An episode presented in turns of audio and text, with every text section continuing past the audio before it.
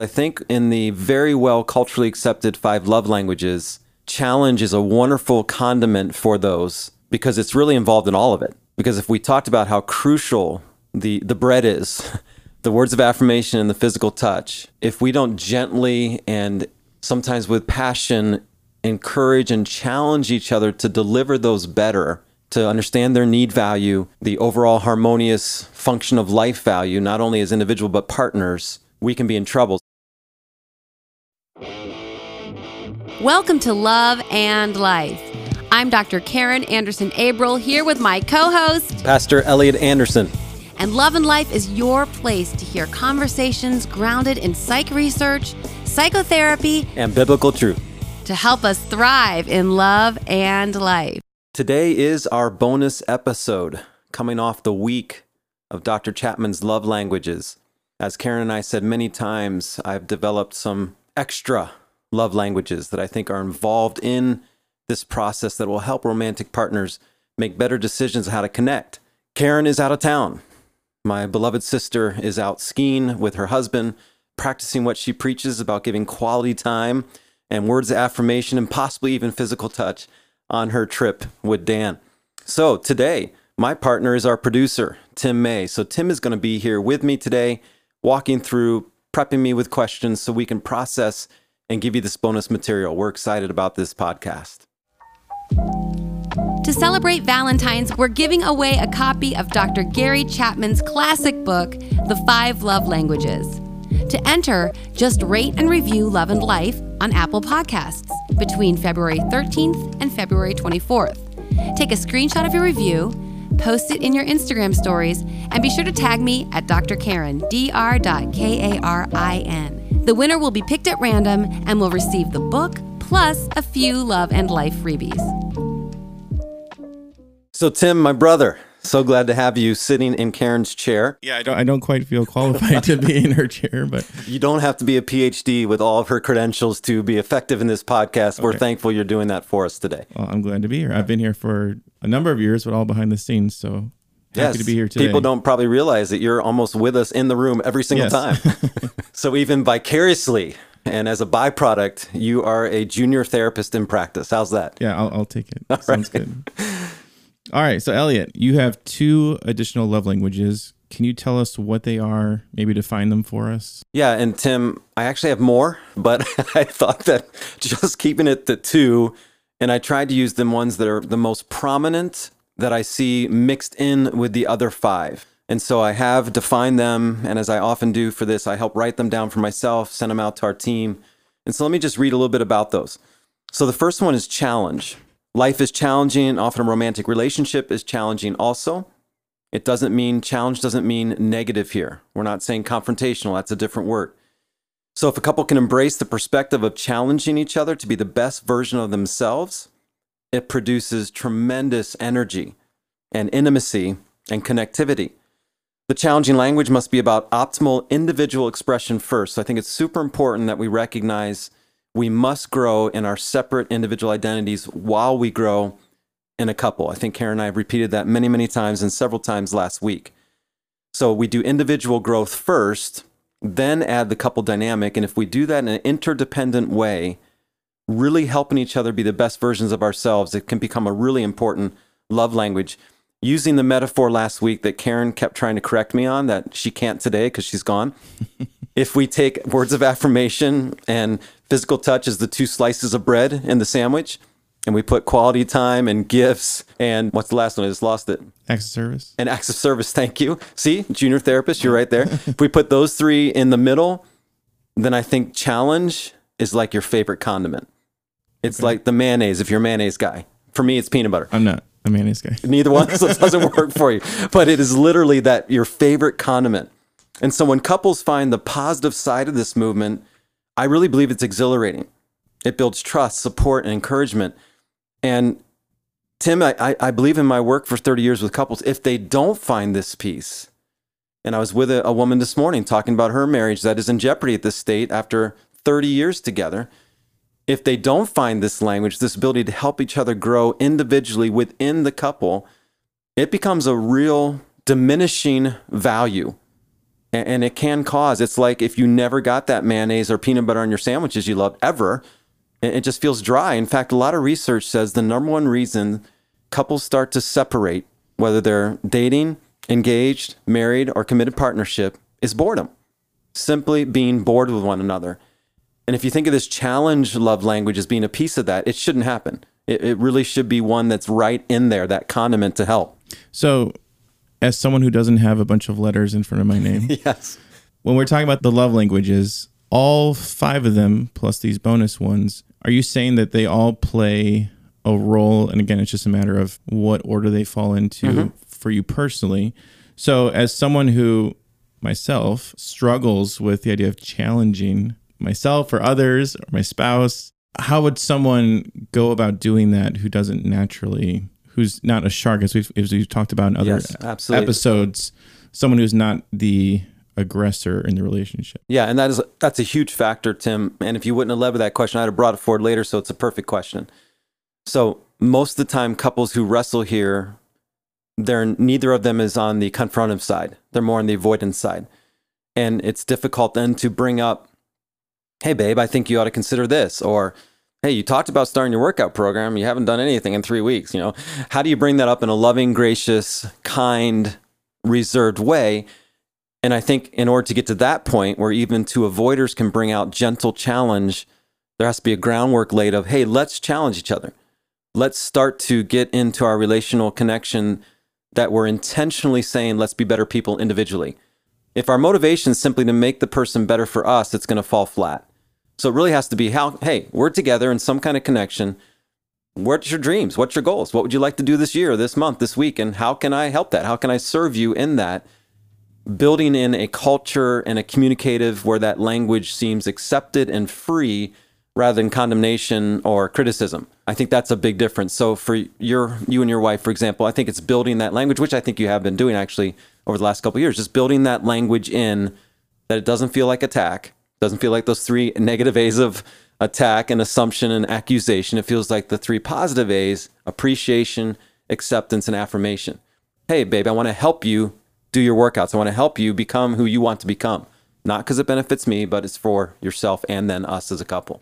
I'm getting my own therapy session right here. Well, it wasn't intended necessarily, but if that's what it is. So, in addition to that, what about when you're in, in a relationship where someone really, this is their primary love language, and they really want to receive this, but their partner struggles to do that Yeah. well? And that happens also. I see that other extreme, in particular with men who've been in the military or who have been in really high level executive, authoritative positions.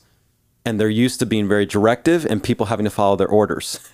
and so they get a spouse who tends to be more laid back, maybe more on the avoidance side, more pleasant. When we did the conflict animals, someone who maybe is like a teddy bear, just wants to love and keep harmonious relationship, doesn't want to feel conflict. And so that man, for example, could be woman, but in this example, if that man was being super directive and that challenging to his teddy bear wife, like, hey, you said you're gonna start working out. Get your butt in there. Let's go. you know, that can be completely heard as condemnation, criticism, harshness. And so building the appropriate language once you accept the fact this is a language. This is our condiment for our, our love language sandwich here. We need to build this in and then being able to be honest enough and say, how do you need that? So, hun, I can't have you direct me so specifically. I need it to be suggestions and encouragement. But if it's going to be a challenge love language, it does have to be a little bit accountable. And so it's building in that accountability within the appropriate measure of how we deliver that message. And for some folks, they're going to have to really take off their career professional hat and get back in. Let's just talk friendship. Let's just talk friendship, whether it's husband, wife, boyfriend, girlfriend. And again, this is a love language that it really is best used in a committed relationship, not just casual dating. You don't want to necessarily date four, talk across the table and just say, man, get your act together. Let's go. So I, I think it is building that appropriate pacing and flavor to build that culture. So, Elliot, as you work with couples who are maybe moving towards marriage or couples who are in recovery currently, what are just some of the practical steps for people to start putting this into practice in their relationships, whether they are, you know, lean more towards it or not? Yeah, and I think that's why I've created some of these documents, Tim, to help introduce this into the love language connection. So there's actually 12 statements on my love language document that I believe you made available for our listeners. Yeah, it'll be in the week. description of, of the podcast. Yeah, so they'll be able to see that, and you'll see sacrifice and some other things in there as well. But it's just trying to introduce this because I think in the in the very well culturally accepted five love languages, challenge is a wonderful condiment for those because it's really involved in all of it.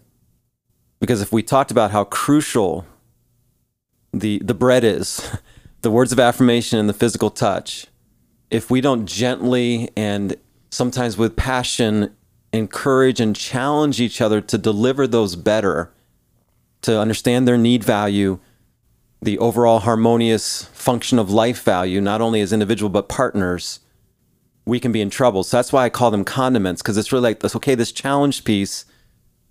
Some of us will be easy in this language, some of us won't. We need to bring that into these other languages and, and make it holistically a part of it. And then in recovery couples, as we're building new foundation, it's saying, hey, no matter how much hurt and pain's been there in the previous 5, 10, 15, 20, 30 years, as we're building anew, we need to allow this challenge language to be a part of our everyday intimacy buildup. And, and I really do see couples grab a hold of it.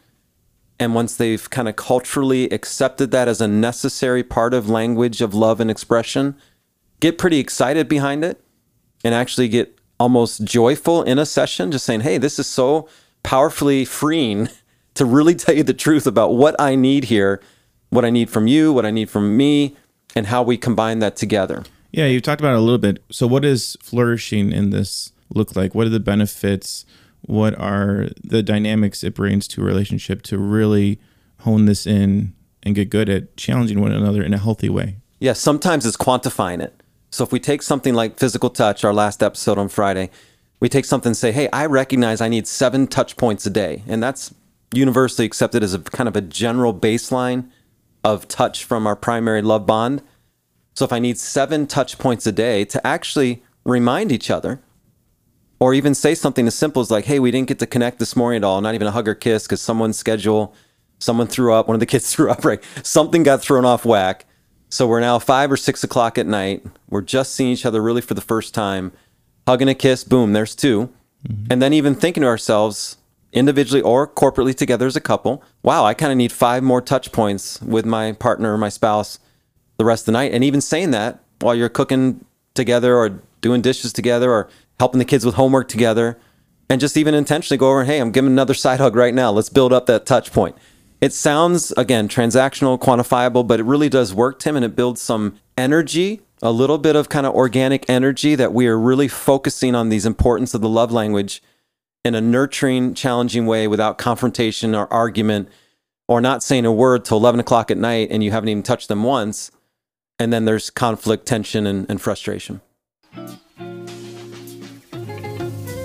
If you're interested in processing further as you align your mind, body, and spirit, we're here for you.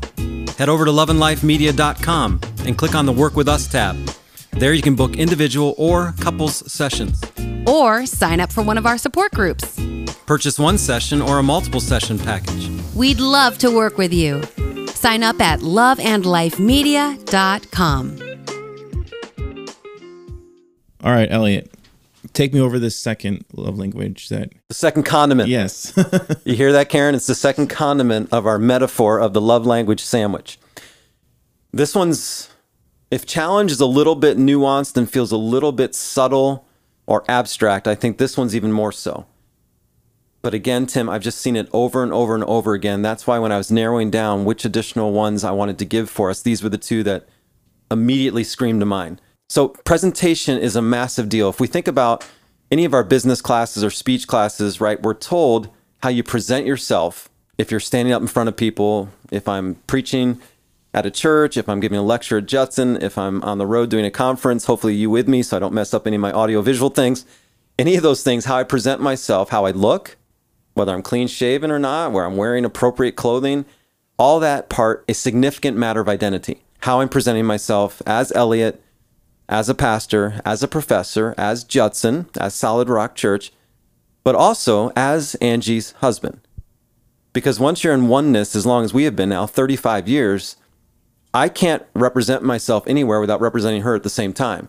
So even the fact right now that I don't have my wedding ring on because when I fell off the scaffolding and shattered my wrist and broke all four fingers, I can't I can't wear it anymore. Even that makes me feel weird, like I'm presenting myself in a strange way. In fact, you remember at the marriage promises, I forced that thing on and it hurts, mm-hmm. but I forced it on just for that kind You of. You need a silicone one. They I do, and I know it's not that hard, right? You're saying, Elliot, this is pretty easy. Just solve this. And my my daughters are telling me that I have to do that as well, so I will. Something that's soft and doesn't hurt at all, and because that that particular joint really it gets achy. It's an excuse. I need to get it done. So in this presentation factor, think about the first time with your romantic partner they meet your friends. It's a big deal. Mm-hmm. Like often we're like almost sick to our stomach about it, mm-hmm. or someone's parents, especially if the relationship has now moved to a slight commitment level. So it's not just like, do we have an arm around them or not? Do we show affection publicly in front of them? It's also the subtleties of what we say. You say, hey, this is Tim, my future husband. This is Tim, my boyfriend. This is Tim, my friend that we're kind of seeing each other, right? Just the initial language there is important. And then how we present differences in the past. I had one scenario, Tim, where a couple that was engaged came in for a special session, not part of their premarital, because the husband was really hurt. The, or the future really hurt. The boyfriend was really hurt. The fiance, because when they met her family for the first time, a whole part of the initial presentation of him was about how bad his past was. Hmm. Now he's doing great.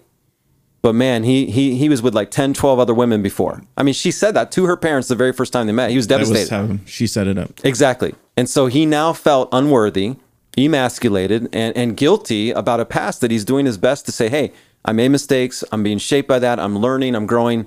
She didn't mean it that way. She was trying to present it in a way that authentically said, we're aware of each other. It just came off wrong. That's a perfect example. I find it with couples all the time, whether they come in for premarital work or recovery marital work, how they sit, how they first talk about what the issue is can often reveal a lot. And many times, one partner is describing to me what's going on in the session. Usually, they've been referred to me from churches or other pastors or something, so I kind of have a little idea. But they're presenting again a representation of each other to me, and often the partner is like, "No, no, that's not, that's not true. That's too strong, or that's too, that's too crazy. It's not quite like that, or I don't do that way." So that initial presentation piece is significant. I know that's pretty abstract, but is it making sense in a general, a general way? Yeah. So when it comes to as a guy, I can see some of the gender differences could make this rather complicated. So Mm-hmm. For sure. what does that look like practically? How have you seen that in your practice? And how does that play out? Yeah, it tends to be, I think, Tim, based on left brain, right brain, and also external, internal processing. I know I'm bringing up context that I'm not fully explaining, but left brainers tend to be more organized, administrative, structured, logical, rational. Right brainers more free minded, emotional, uh, creative, more aware of environment and sensitivity. So if you're a left brain man, for example, with a right brain woman, she is likely going to be way more sensitive to how you present her to others. So if you go into your business meeting, uh, Christmas party with your very right brain wife, and you don't have an arm around her or holding her hand or presenting her, you know, with some really significant affirmation. This is my lovely wife. This is the queen of my empire. You know, any of those kind of Karin talks about these kind of dramatic languages her and Dan use a lot, and I think it's very effective. Something just to kind of recognize this is the most important person in my life, and I'm presenting her to you in a way rather than incidentally or accidentally just saying, hey, this is my wife, Jan, or whatever. And so, again, going back to those gender differences for a second, is there a way those play out differently for men versus women? Are men, if presentation is their primary love language or high up there in their list, is that visually how their significant others presents themselves? Absolutely. That could be, that's a great nuanced question as well. That's why I think couples, once they're in the committed partnership, need to talk about, hey, what are we wearing for this event? And sometimes it doesn't say black tie required or business casual, right? And so you're not sure. And Yeah, and I've seen it both ways. I've seen, I guess, guys who that would be a high Absolutely. priority, and I've also seen, you know, girlfriends or wives who, hey, you know, we're gonna color coordinate or whatever. Exactly, yeah. And It's not gender specific at all. So I'm glad you brought that up. It's not gender specific, it's more personality temperament specific. And I think our point we're trying to make through your questions and my explanation, even if I'm not doing it well, is as a couple, you got to unify this. And so if one of you has more sensitivity or environmental presentation love language needs, then allow that one to lead for this. I do that with my wife all the time. Hey, Ange, what do you want me to wear for this particular event? Sometimes even weddings. you know, hey, it looks like they're wide open to what they want the pastor to wear. Should I wear a tie that kind of matches the the colors? And we've learned to develop that, and the answer is yes. And it was my wife who's one who first said that. Hey, while we're up there, why don't you try to kind of blend in a little bit? And I'm like, well, that's interesting. I would have never thought of that. No one had ever said, hey, Elliot, your tie's a bad choice. But as soon as I started doing that, I can't tell you how many brides or bridesmaids or mothers noticed and said it. I'm like, oh, that was kind of cool. Ange, way to use that piece of. I could literally go officiate a wedding in my paint clothes and I'd be completely happy. Yeah. I wouldn't feel like it'd be a poor representation of me. Not appropriate, but as far as my identity, it wouldn't be a poor identity representation. So, yeah, the sensitivity, just like we talked about, whoever physical touch is a bigger deal to, kind of needs to lead that conversation. This language is more important to me. I want to bring that up. Let's bring challenge and presentation into that. Some people are very appropriate with public display affection, don't mind having kisses and holding hand and snuggling all the time while they're out in public. Others don't. And it doesn't mean their love language is not physical touch. Mm. It means their presentation language might outweigh the love language of physical touch, and I want my physical touch to be private. So that's why to me they're like condiments.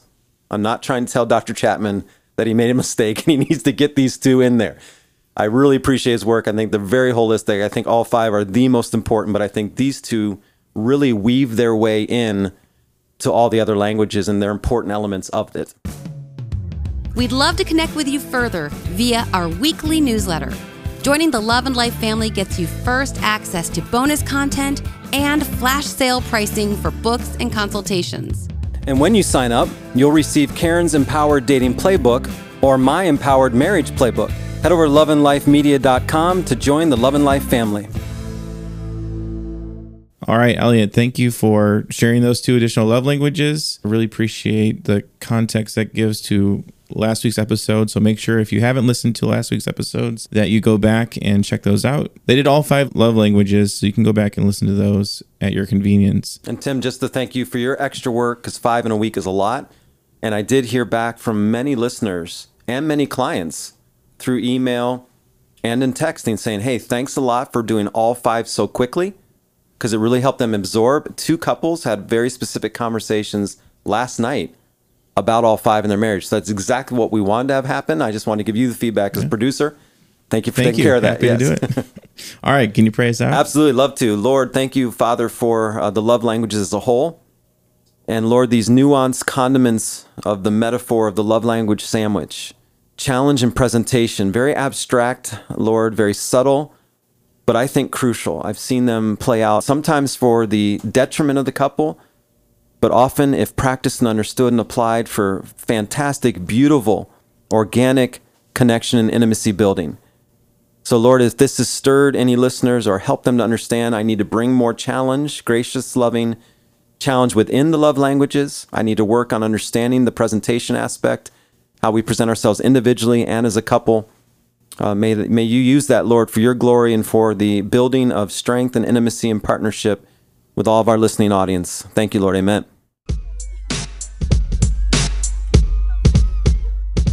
Thank you again, Love and Life listeners, for being willing to come in and listen to this additional bonus podcast that producer Tim May and I put together. We thank Karin for trusting us while she's out on the slopes. And we encourage you again, if you haven't yet, to listen to the five love languages that were aired last week. As a clinician, to hear such immediate feedback from what we did and how it was strengthening helping partners is super exciting. We thank you for that. We're here to help us all align our mind, body, and spirit for empowered relationships. I'm Pastor Elliot Anderson, as Dr. Karin, my beloved sister, would say. Until next time, make it a great week.